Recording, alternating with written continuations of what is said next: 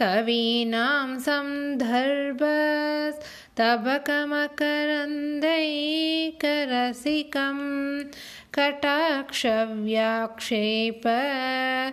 भ्रमरकलभौकर्णयुगलम् अमुञ्चन्तौ दृष्ट्वा तव नवरसास्वादतरला असूया संसर्गा।